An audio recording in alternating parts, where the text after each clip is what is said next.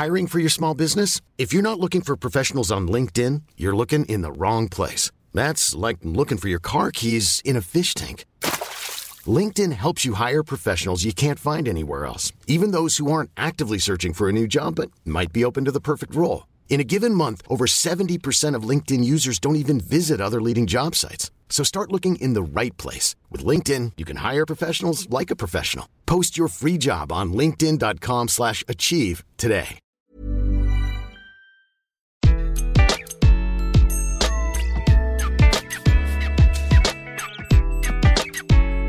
Bonjour, je suis Gaël Châtelain-Berry, bienvenue sur mon podcast Happy Work, édition spéciale. Pour cet épisode, je suis très heureux de recevoir Vincent Justin, le cofondateur de Nous, épicerie anti-gaspi. Son concept est très simple, remettre sur le marché des produits qui seraient allés à la poubelle. Nous allons parler de développement durable, bien entendu, mais aussi de sens donné à notre travail au quotidien, de management, d'échecs également, mais surtout, et vous pourrez le constater, vous allez découvrir une personnalité attachante qui donne vraiment envie de s'impliquer. Bref, j'espère que vous passerez un moment aussi agréable et instructif à écouter cet épisode qu'il a été pour moi à le faire. Bonne écoute. Bonjour Vincent. Bonjour Gaël. Alors, comme d'habitude, je vais commencer par un rapide portrait. Alors d'abord, je dois dire que j'ai eu un choc en préparant cette interview parce que je réalise que ça fait presque 20 ans que je connais Vincent, donc vous me pardonnerez, je le tutoierai pendant cette interview.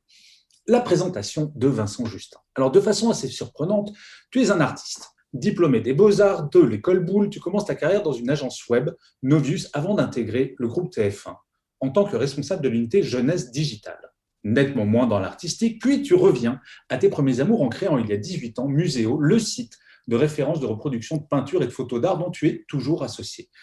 Tu as également créé DAD, Digital Art on Demand, et enfin, il y a trois ans, et c'est la raison pour laquelle je souhaitais te parler, tu as créé Nous, N-O-U-S, une épicerie anti-gaspi. Le principe, mais tu vas nous en dire bien plus très bientôt, c'est de vendre les invendus principe intéressant économiquement pour les consommateurs, bien entendu, mais aussi pour la planète, puisque l'idée est de réduire le gaspillage. Aujourd'hui, nous, Anti-Gaspi, c'est déjà 12 magasins en France et j'imagine que ce n'est qu'un début. Mais avant de nous parler de nous, Anti-Gaspi, je voulais savoir ce qui s'était passé dans ta tête d'artiste pour subitement devenir épicier, alors tout en précisant même que quand je regarde tes magasins, on est quand même très très très loin de la petite épicerie de quartier. Alors Vincent, raconte-nous pourquoi. Bah, le, préalable à tout ça, c'est qu'en fait, je pense pas qu'on soit fait pour faire une seule chose dans notre vie. Et euh, ce qui est intéressant, c'est euh, au fil du temps d'aligner euh, son parcours professionnel avec ses valeurs. Déjà de, de prendre le temps de considérer qu'est-ce que sont nos valeurs et ensuite d'aligner notre parcours professionnel avec ses valeurs. Et en l'occurrence, les valeurs qui m'animent peuvent s'exprimer de plein de façons, autant dans un domaine artistique que dans des épiceries où on vend effectivement des produits euh, qui auraient dû être euh, jetés à la poubelle, qu'on sauve euh, du gaspillage pour les valoriser un peu moins cher dans nos magasins, mais surtout pour essayer d'emporter avec nous des clients autour justement des valeurs qui nous animent. Mais comment t'es venue cette idée? Alors l'idée en fait euh, est venue un peu, bah, toujours un peu par hasard. Hein. C'est une rencontre euh, euh, qui s'est faite avec mon associé qui lui travaillait déjà sur ces sujets et moi j'avais envie à ce moment de, de, de ma carrière professionnelle de m'investir dans un projet qui avait un impact positif sur l'environnement. J'étais vraiment mu par, et je le suis toujours, par euh, l'urgence écologique. Je pense qu'on n'a pas 50 ans devant nous pour agir. Et euh, ben, comme euh, l'avait dit notre cher Jacques Chirac, la maison brûle. Et quand la maison brûle, il ne s'agit pas de retourner à ses pinceaux et à ses peintures, mais plutôt d'essayer d'éteindre l'incendie. Voilà. Donc la notion de sens est absolument centrale dans ce choix-là. Alors clairement, c'est d'abord la notion de sens. Et puis, euh, c'est vrai que j'approche euh, de la cinquantaine et euh, se pose la question avec la maturité de ce qu'on va laisser aux générations suivantes. Et bah, on a envie de pouvoir regarder ses enfants et j'espère un jour mes petits-enfants droit dans les yeux en leur disant que j'essaie de faire mon maximum pour leur laisser une planète un peu plus belle que celle dont on a hérité. Est-ce que tu penses que la période que nous vivons actuellement, je parle du, Covid bien entendu, a un impact sur ton activité Alors je vais le dire autrement est-ce que nous, Anti-Gaspi, aurait pu exister il y a 15 ans? Alors, nous, Anti-Gaspi n'aurait pas pu exister il y a 15 ans parce que euh, tout le système de distribution alimentaire euh, en France, mais c'est vrai aussi dans d'autres pays, est structuré autour de l'optimisation des flux logistiques. Et cette optimisation des flux logistiques et donc des marges associées génère de façon structurelle du gaspillage. Et depuis euh, bah, des, dizaines d'années, euh, il y a un déni autour euh, de ce gaspillage, comme s'il était un dommage collatéral de, des prix bas proposés par la distribution traditionnelle. Or, aujourd'hui, on s'aperçoit déjà de l'ampleur de ce gaspillage. C'est récent, hein, c'est l'ADEME, il y a une petite dizaine d'années, qui a fait des études pour essayer de mesurer précisément ce qu'était l'ampleur de ce gaspillage. Et aujourd'hui, on parle d'un tiers de tout ce qui est produit pour la consommation humaine qui finit à la poubelle. Donc, il euh, faut savoir qu'aujourd'hui, on a quand même euh, bah, un problème aussi d'alimentation euh, dans le monde, hein, clairement. Et il faut savoir que si aujourd'hui on, on, arrivait à réduire le gaspillage alimentaire, on pourrait supporter l'augmentation démographique euh, et l'explosion démographique qui va avoir lieu notamment euh, en Afrique euh, sans aucun problème. Donc c'est c'est pas des petits enjeux, c'est des enjeux majeurs pour notre planète. Et moi, ce que j'ai aimé dans ce, cette solution du gaspillage alimentaire, hein, c'est une solution parmi d'autres évidemment, c'est que c'était très concret et qu'on avait un levier pour agir à court terme pour pouvoir un impact, avoir un impact fort sur le gaspillage. Mais c'est vrai que quand je suis allé visiter ton site web, c'est vrai que quand on regarde qu'un concombre, parce qu'il est moche, allait être foutu à la poubelle, c'est quand même assez terrifiant de regarder ça. Bah, surtout, on s'aperçoit qu'on a perdu beaucoup de bon sens. Parce que n'importe qui euh, qui a un potager sait très bien que euh, bah, les légumes, ils poussent pas toujours droit. Et euh, non, mais c'est la nature. De façon un peu elliptique, on s'aperçoit aussi que nos propres natures, à chacun de nous, euh, est pas parfaite. Chaque homme a ses petits défauts. Il y a des personnes qui sont handicapées. Euh, euh, et voilà, ça fait partie du processus de la vie que les choses ne soient pas parfaitement calibrées, pas parfaitement parfait, pas parfaitement esthétiquement parfait.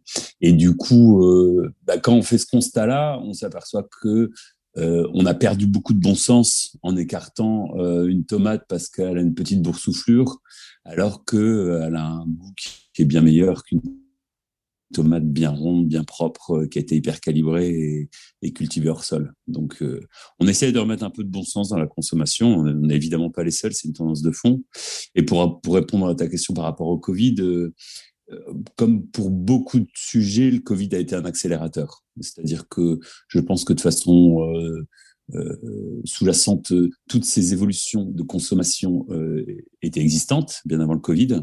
Mais par contre, ce qui a changé, c'est euh, cette notion d'urgence qui est de plus en plus euh, euh, intégrée par la plupart des consommateurs parce qu'ils voient à la fois dans le dérèglement climatique, mais aussi sur des, des, zoonoses comme euh, celle qui est à l'origine du Covid, qu'il euh, y a des dysfonctionnements dans notre rapport à l'environnement et que euh, ben, consommer différemment, c'est aussi une façon d'agir pour essayer de remettre tout ça un peu plus droit. Alors, Vincent, on s'est rencontrés euh, chez TF1 en un temps que les moins de 20 ans ne peuvent pas connaître, comme on dit. c'est l'histoire de nous rappeler qu'on n'est plus tout jeune. Mais mm. justement, euh, j'imagine que forcément tu fais beaucoup de recrutement. Est-ce que tu sens que l'entreprise que tu as créée répond à une attente de ces jeunes que nous étions, c'est-à-dire une attente beaucoup autour du sens, autour de l'engagement? Est-ce que tu sens ça dans tes recrutements? Alors effectivement, moi je sens que la, la, jeune génération de ceux qui ont moins de 27 ans, quoi, euh, aujourd'hui euh, sont concernés par ces enjeux. Alors bon, évidemment, il y a un petit biais parce que ceux qui nous sollicitent, c'est ceux qui sont particulièrement concernés. il y a forcément tout un tas de gens qui sont encore très indifférents euh, à toutes ces problématiques. Mais en tout cas, les plus jeunes qui nous sollicitent ont vraiment un souhait de, que leur travail ait un impact sur ces questions-là et y compris sur des personnes qui ont des beaux parcours euh, d'études supérieures euh, dans des écoles plus élitistes. Euh, aujourd'hui, enfin peut-être qu'il y a quelque temps, ils seraient tournés vers la grande administration, la finance, ou voilà. Et aujourd'hui, ils sont prêts à s'engager dans le tissu associatif ou dans des initiatives de l'économie sociale et solidaire comme les nôtres. Alors Vincent, une question qui me, qui me titille, comme on dit. Je t'ai connu donc chez TF1 où on a vu une forme de management qui était le management des années, des années 2000. Est-ce que toi, en tant que personne dans ton entreprise, euh, tu te mets en opposition par rapport à un type de management un peu à l'ancienne parce que ça ne te convient pas? Est-ce que du fait des valeurs portées du sens porté, ça impose un type de management? Bref, en résumé, quel type de management y a-t-il chez nous?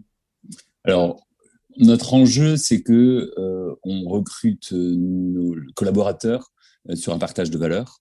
Et quand l'origine du recrutement et ce qui nous fait lever tous les matins euh, un partage de valeurs fortes, forcément, ça a un impact euh, sur le management.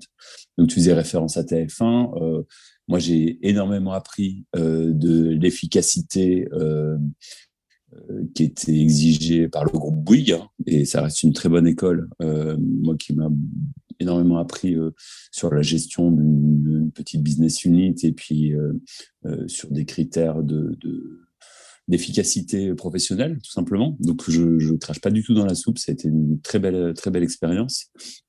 Mais évidemment, c'est quand même pas la même chose quand on cherche euh, à vendre du temps de cerveau disponible et quand euh, on, essaie de d'aligner euh, sa vie professionnelle avec des valeurs hautes, ce que je considère comme des valeurs hautes, c'est-à-dire essayer de par son travail au quotidien, avoir un impact positif sur les enjeux environnementaux euh, qui sont les nôtres aujourd'hui. Mais le secteur de la grande distribution a quand même la réputation d'être assez dur pour ses salariés, historiquement. Mm. Est-ce que c'est aussi un point sur lequel tu veux agir, ou finalement le sens que tu donnes à ton activité est suffisant et qu'il n'y a pas besoin d'aller plus loin? Bah, en, fait, je, vais répondre par des chiffres et c'est probablement pas ce que tu attends, mais aujourd'hui, la grande distribution euh, est un milieu qui est très tendu euh, et qui a des rapports de, de force euh, entre les différents acteurs de la chaîne de distribution parce que ce sont des, toutes petites marges et des très gros volumes. Et donc, il faut changer de paradigme. et nous, ça a été notre propos.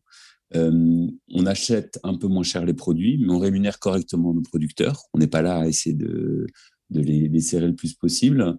Et euh, on sait que notre activité ne peut pas être optimisée parce que intrinsèquement, euh, il y a des aléas euh, dans les arrivages, puisque évidemment on prend des produits qui changent tous les jours, c'est en fonction des produits qui sont gaspillés. Donc euh, on, est dans l'incapacité d'avoir un flux logistique hyper optimisé. Et donc du coup, ça veut dire que on a des équipes qui sont plus importantes que dans un supermarché normal. Et donc du coup, ça veut dire que c'est une autre façon de travailler. Et c'est aussi une autre façon d'être en relation avec les clients. Donc en résumé, on marge un peu plus que la grande distrie. Euh, mais au final, le client euh, paye quand même un peu moins cher euh, ses produits et le producteur est quand même correctement rémunéré.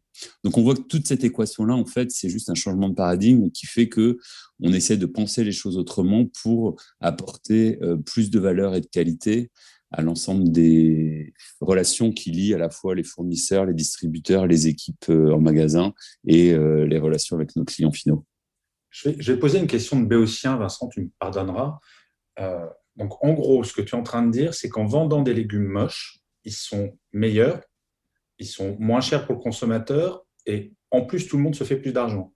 Ben ouais, sauf que en fait, ils sont meilleurs. Il y a plein de gens qui considèrent qu'une pomme de terre avec euh, des taches ou des bosses, c'est un légume qui est moins bon que euh, une pomme de terre qui est jolie. Voilà, donc ça c'est un critère d'appréciation Aujourd'hui, on essaie de faire évoluer, euh, mais il y a encore beaucoup de gens qui pensent que, euh, je sais pas, un brocoli qui a un peu de taches un peu marron sur le dessus parce qu'il a passé euh, voilà quelques jours ou quelques semaines à l'extérieur, c'est un brocoli qui est plus propre à la consommation. Donc, euh, alors tu, prends l'exemple du légume tordu. Bon, évidemment, c'est le truc le plus évident. On se dit un concombre qui est tordu ou droit, il a le même goût. Mais quand on lutte contre le gaspillage, euh, ça, touche aussi euh, par moment des produits que certains considèrent comme plus bons. Enfin, je, prends aussi l'exemple, par exemple, d'un yaourt qui a deux jours de date, un yaourt nature qui a deux jours de date. Bah, pour plein de gens, je vais pas l'acheter parce que je vais devoir le jeter dans deux jours. Or, euh, nous, on incite nos clients à remettre du bon sens, c'est-à-dire que quand un produit a une date dépassée, je l'ouvre, je le sens, je le goûte, et puis s'il est bon, je le mange, voilà, tout simplement.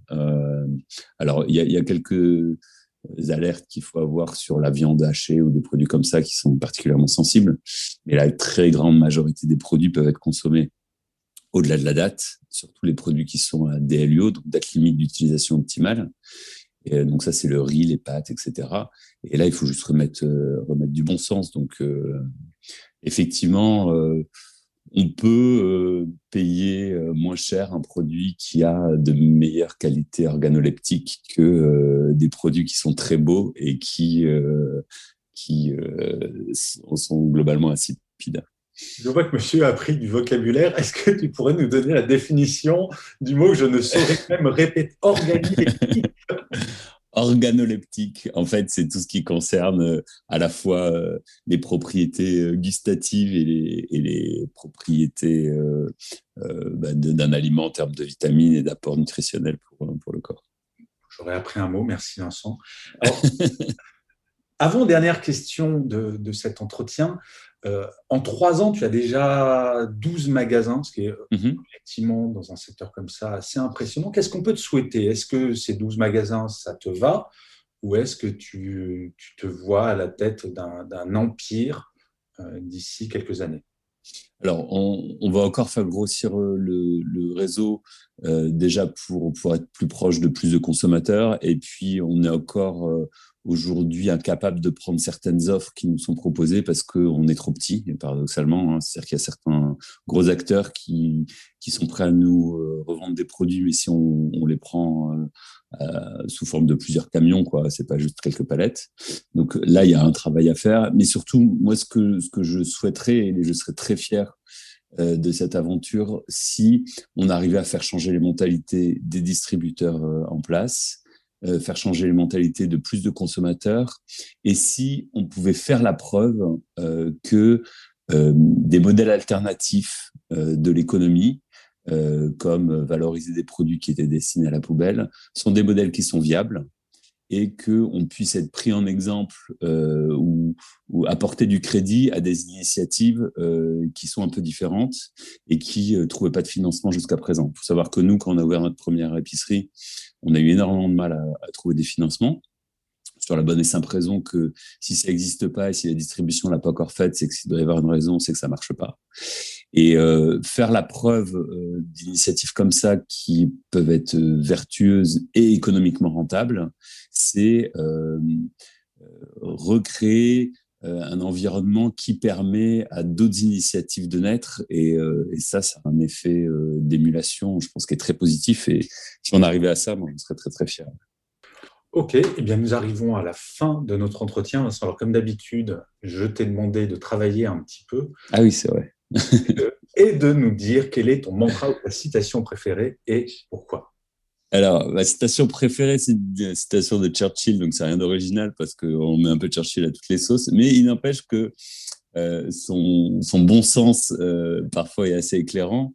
Et euh, ma citation que j'aime me, me, remémorer régulièrement, c'est le succès consiste à aller d'échec en échec sans perdre son enthousiasme. Euh, parce que on a souvent l'image extérieure et je pense que c'est aussi un peu l'image que on véhicule à travers nos épiceries d'une success story euh, euh, facile qui marche sur tous les trucs etc. Mais c'est pas du tout ça la réalité.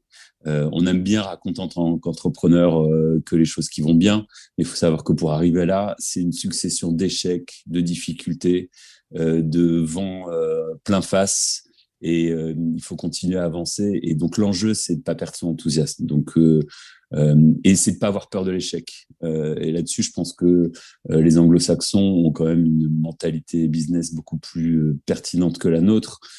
parce que planter une boîte, subir des échecs, c'est preuve que on a acquis de l'expérience et c'est une garantie de réussite pour la suite. Alors que malheureusement en France, on a trop souvent une image très négative de nos échecs et on cultive euh, ce leurre de croire que euh, les entrepreneurs euh, à succès, c'est parce qu'ils ont toujours eu les super bonnes idées et qu'ils ont tout développé comme il fallait, mais c'est pas du tout ça la réalité. Quoi.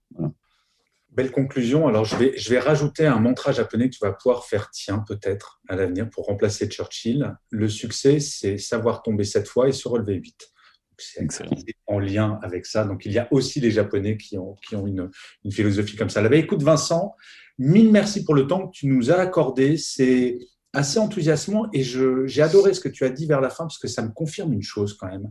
Les belles personnes génèrent généralement des beaux projets et tu as l'air d'être quelqu'un d'extrêmement positif, optimiste et ton projet donne envie, donne envie de le suivre, donne envie d'y aller. Donc moi, dès ce week-end, je vais aller dans le 19e arrondissement puisqu'il y en a un dans le 19e et je te souhaite bonne continuation et bravo encore. Merci Gaël, à bientôt.